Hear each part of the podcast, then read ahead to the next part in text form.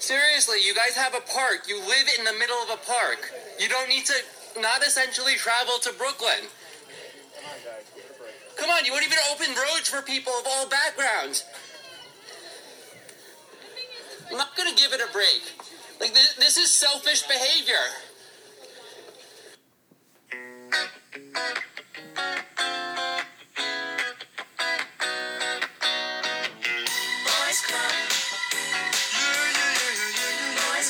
From 87 Lafayette, it's Corona Pod. I'm Matt. And I'm Adam. Oh my god. You know what? You are as delinquent as de Blasio. That's that's that's my new thing. Delinquent as de Blasio. I am not. Okay, want to tell our listeners what was happening in that So little this intro that we weekend, played? beautiful weather on Sunday, right? Gorgeous day. Sunday, Saturday. Saturday. Beautiful weather on Sa- Saturday. Yeah, Sunday was horrible. Gorgeous. And that is a recording of someone who lives in Brooklyn trying to get some fresh air. And who did they run into into Prospect Park? Our mayor Bill de De Blasio. Ugh, With oh, his what a wife and like God knows, eight other bodyguards, handlers, etc. And the guy was just saying, Why are you here? Why did you drive all the way to Brooklyn to come to this park when you live in a park? I I really wonder why he ran for mayor. He clearly loves Brooklyn. That's great. I love Brooklyn.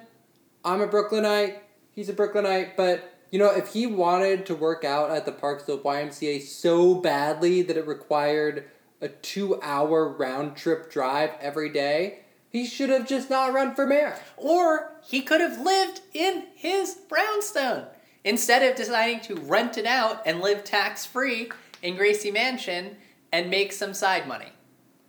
Unbelievable. Anyway, I normally am like politicians deserve to go about their days, but Bill de Blasio deserves it. He really does. And the city council, Rivera, Carlina Rivera, and Corey Johnson, on Friday there was a bill saying that New York City had to open up 75 miles of roadway, and, you know, at least our idiot mayor realizes when he's been beat.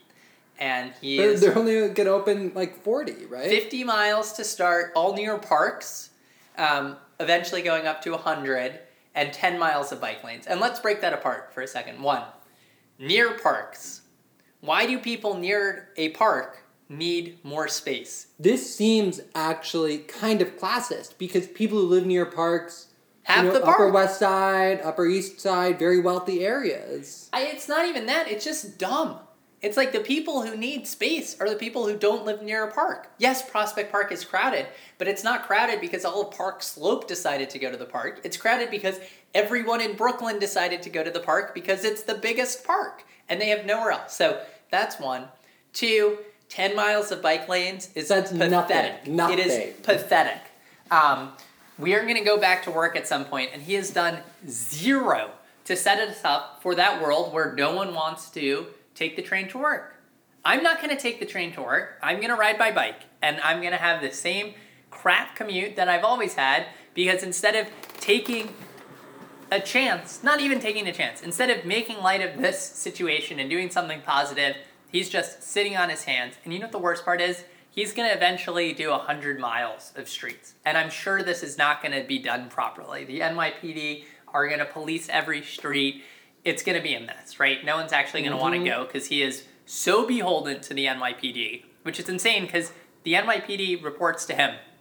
But I guarantee you, in two weeks, we're going to have a press conference where Bill de Blasio is going to say, the city council only wanted 75 miles of streets, and I gave them 100. Mark my words, this is going to happen. and when it does, like, I don't know what to do. Because he is such a pathetic, useless excuse for a mayor, and we would be better off without him. Should he resign? Yes, yes, he should resign. All he's trying to do right now is get his wife elected Brooklyn Borough president. And God damn it, if I move back to Manhattan next year and am not able to vote in 2021, or I guess, when is the Brooklyn? Bor- Whenever she tries to run, I will commit voter fraud and keep my registration in Brooklyn so that I can vote against her because Chirlane and Bill have been horrible to this city. Thank you for coming to my rant. Well, uh, you heard it here. Adam does not like Bill de Blasio. Neither do I, but Adam really doesn't like Bill de Blasio. A tale of two cities. It sounds like the only city is him in his fucking bubble, and then the rest of us out here. All right, well, speaking of other cities, I think we should give our guest tonight a call because they are actually in another city San Francisco. Heard of it? You know, it's kind of like some people call it the Boston of the West Coast. But anyway, we can give San Francisco a break. Let's give Gabby a call. Hello. Hey, Gabby, welcome to Corona Pod. I'm, I'm so happy to be here. We're so happy to have you here. Um, so, Gabby, we're really excited to have you on the show. Really excited to talk about a whole bunch of things. But Mhm. why don't you tell our listeners first just a little bit about yourself and uh, what, what's been happening that's interesting in your life since this whole coronavirus thing started? Yeah. Um, so I'm Gabby Fisher. Uh, I live in San Francisco. I'm 25 and I am a software engineer. Um, and when it comes to like how I've been kind of, you know, spending my time during quarantine in San Francisco since we've been in it for, I would say like at least uh, seven weeks now. I'm losing count. Anyways, we've been in quarantine um, longer than the rest of the country so far, and I have been playing so much Animal Crossing that like I just don't feel a need to go outside anymore when I can go hang out on my Animal Crossing island. So that's what's been going on in my world. I think you're not alone in that. We have not been playing any Animal Crossing here, but I think we're the outliers. Oh, you got to get on it if you can get a Switch, which is like as hard to come by by as toilet paper these days. Well, we Pacty had the Switch, but Pacty has moved out, and we had a loyal listener who we, we had a brief segment on Animal Crossing. I don't know, two weeks ago, and I kept calling it Animal Crossings, plural. And and one of my friends called me and said that it was embarrassing and like that's not kosher. You can't do that. You Exactly. Can't do that to us. But they did say it kind of fit in with like the theme of the segment, which was that we had no idea what Animal Crossing was. Um, but now we know that it's singular, and we know that it's the game that's you know sweeping the nation. yeah. So, Gabby, you are in an interesting position in that you started a new job in the Yeah. middle of quarantine. Tell us a little bit about what that's been like. Yeah. So I like previously left my job at like a large like a large startup turned like small public company um, early March, and like that's when I joined like my current employer. Um, but honestly, like the experience was funny. I was supposed to like take three weeks off um, to like read my year of rest and relaxation. I'm not sure.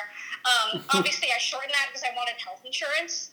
So I like immediately just I started my new job almost immediately. Um, and it's been interesting because like I'm in a lucky position where as a software engineer, like this is pretty reductive, but like my job is to make pixels on a computer do what like they're supposed to.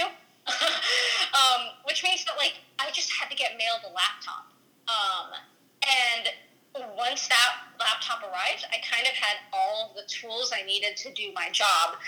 And it's, it's an interesting experience because like I've only met my coworkers when they interviewed me like a few weeks prior, and that was only like a tiny subset of my team. Um, so starting a job just means that like you kind of are introduced to all of the people who you work with, all the people that like to an extent, yeah, your career are in the hands of um, over video chat, which like can feel distant, but honestly, I've been very lucky that like I have a team of pretty outgoing folks that have been so supportive, excited to talk to me not just about work, but like get to know me as a person. And I guess I'm lucky that I'm pretty extroverted myself, so like I get a chance to learn about my coworkers in a way that somehow doesn't feel stilted at all, even if everything is like over corporate video chat. So that's kind of been like that's the TLDR, like the too long didn't read of what the experience has been.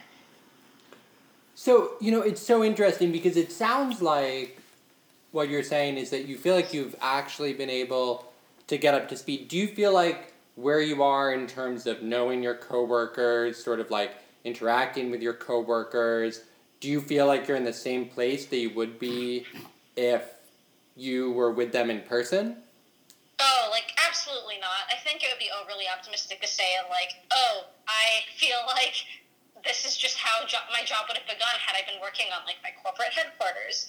Um, I feel like when you start a new job, um, there's always this like instant need to kind of like want to prove yourself and to kind of absorb as many of the projects around you as possible. And I feel like that only happens when you're lucky enough to have those informal conversations that let you really get context as to what's going on rather than you know what has been formally slated for you um, and the lack of those informal conversations definitely feels like you're kind of missing out um, I have to go out of my way to like just make co- remote coffee chats with other folks on my team to see if I can like I don't know weasel my way into learning everything that's going on and how I can help.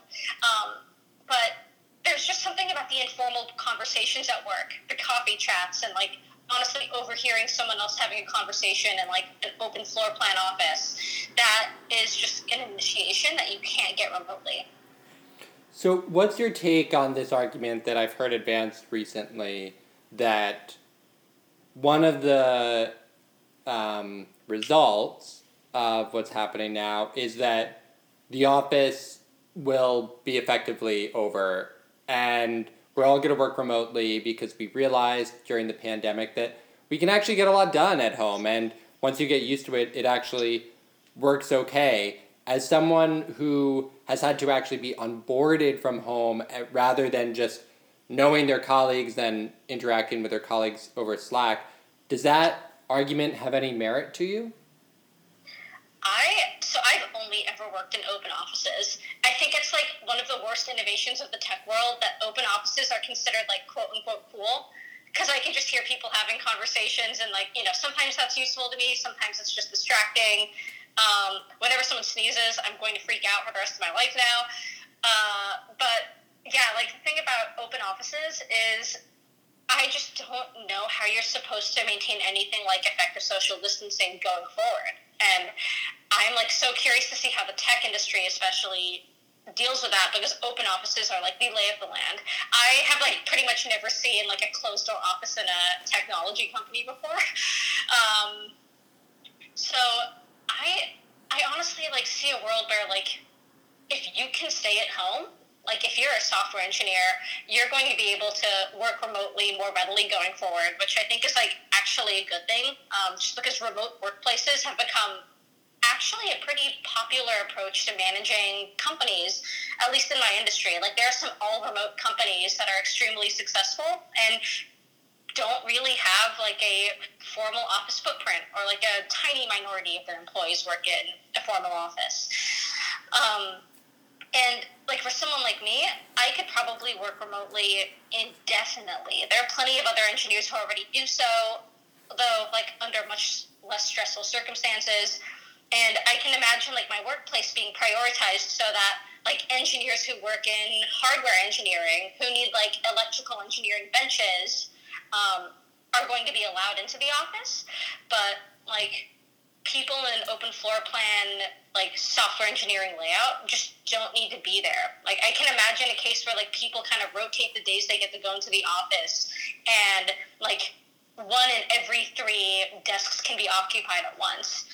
Um, I think it'll be a weird transition to see though, because like open offices are cheap. They've become so relied upon for like fitting a lot of employees into one place and like saving money on things like rent, which is a huge thing in SF. Like I think one sixth of all like um, startup raised money goes into rent. Um, it goes into landlord pockets. So that means that like squishing offices down has been like a big thing here for a while, and it's just not possible anymore. Like I think this is going to be kind of the harbinger of what a remote workforce would look like, at least in my industry.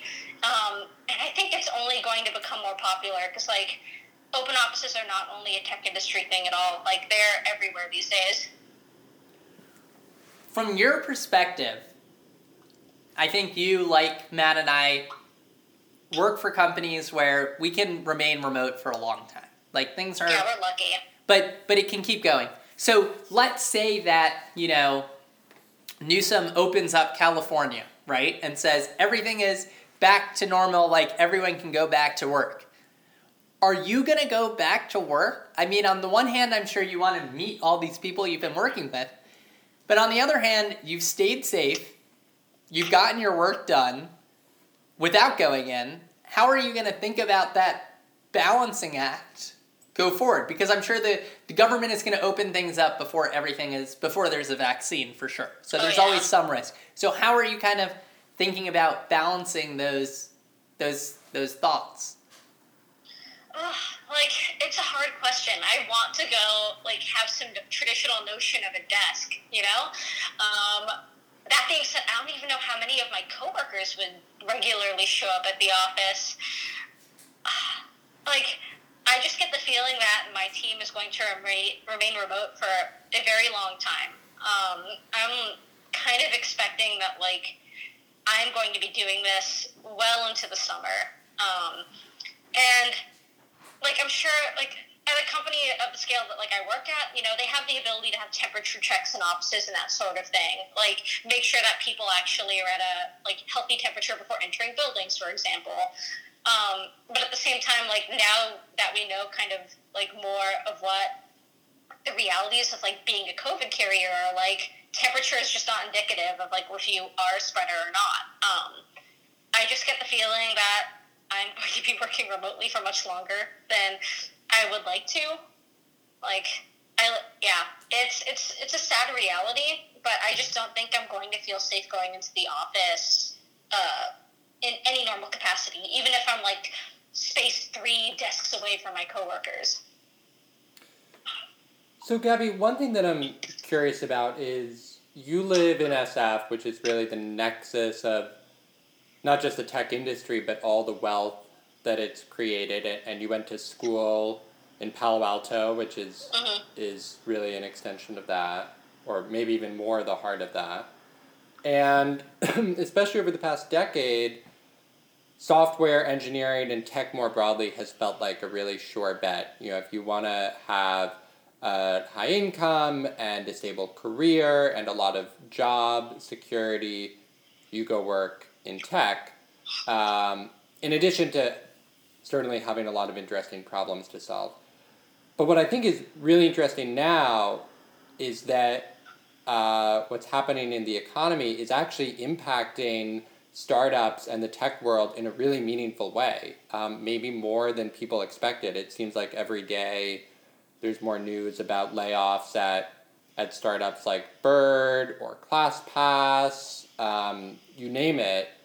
And you know, you, you work at a very, very large tech company, but I'm curious what it's like in SF as this is happening, in particular in the context of all the inequality that tech has created in SF already. It's sort of this strange thing. Like a lot of people who previously were very upwardly mobile in SF maybe no longer are. What has that been like?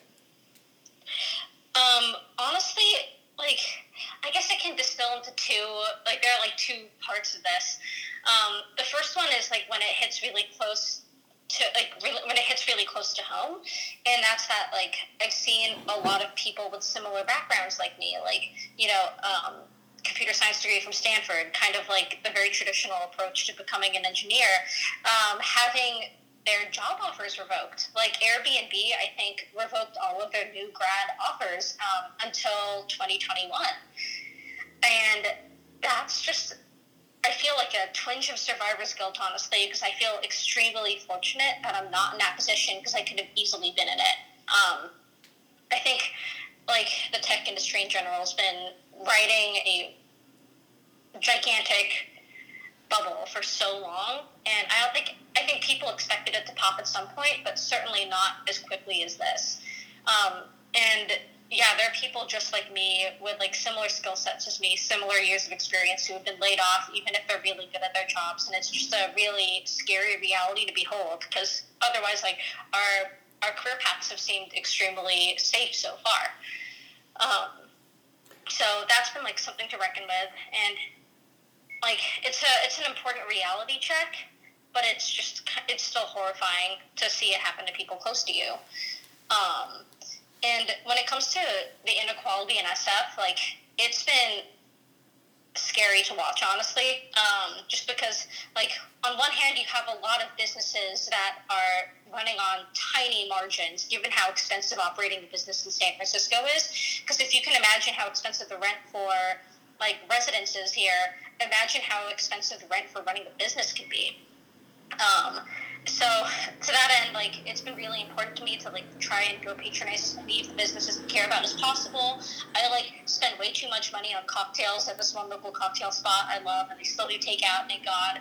Um, but there have also been a lot of um, there's been a, there's been like a lot of fundraisers on GoFundMe for local bars and like, businesses that I care about, like Trick Dog, which is just a, a bar that like I used to go to like every other week.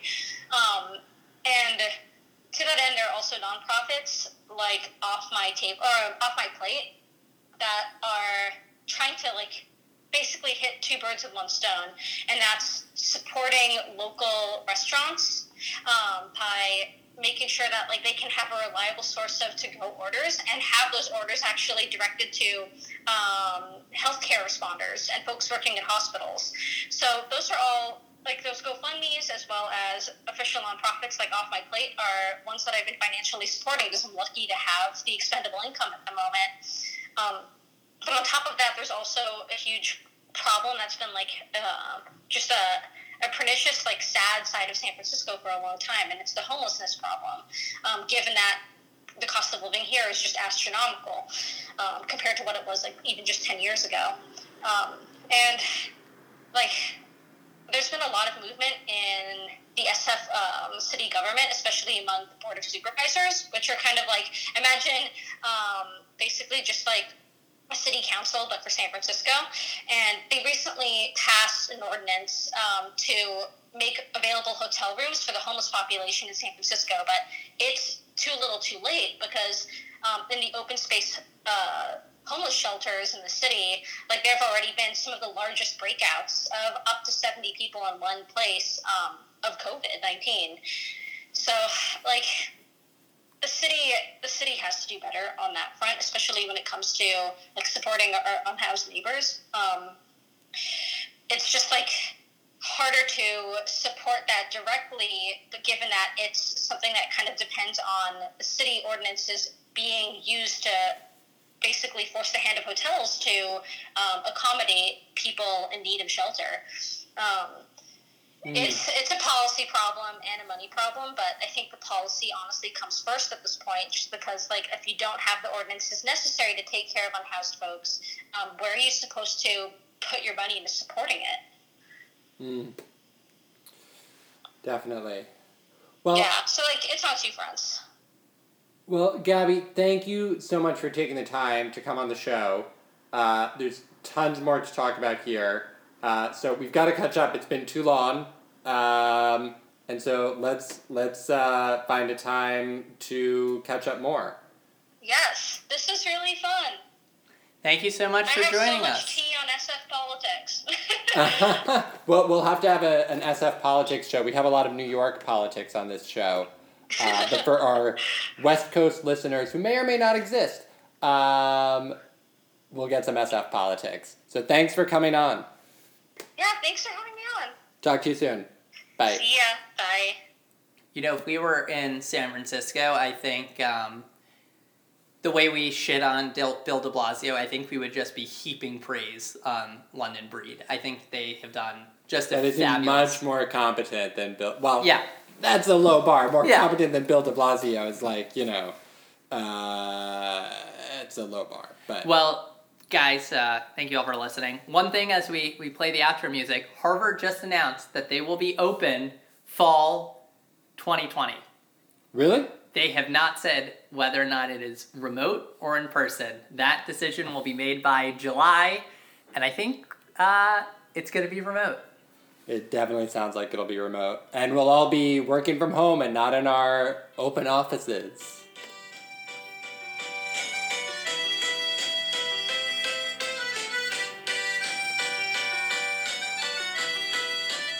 This has been Coronapod. Thanks for listening. Until next time, stay healthy.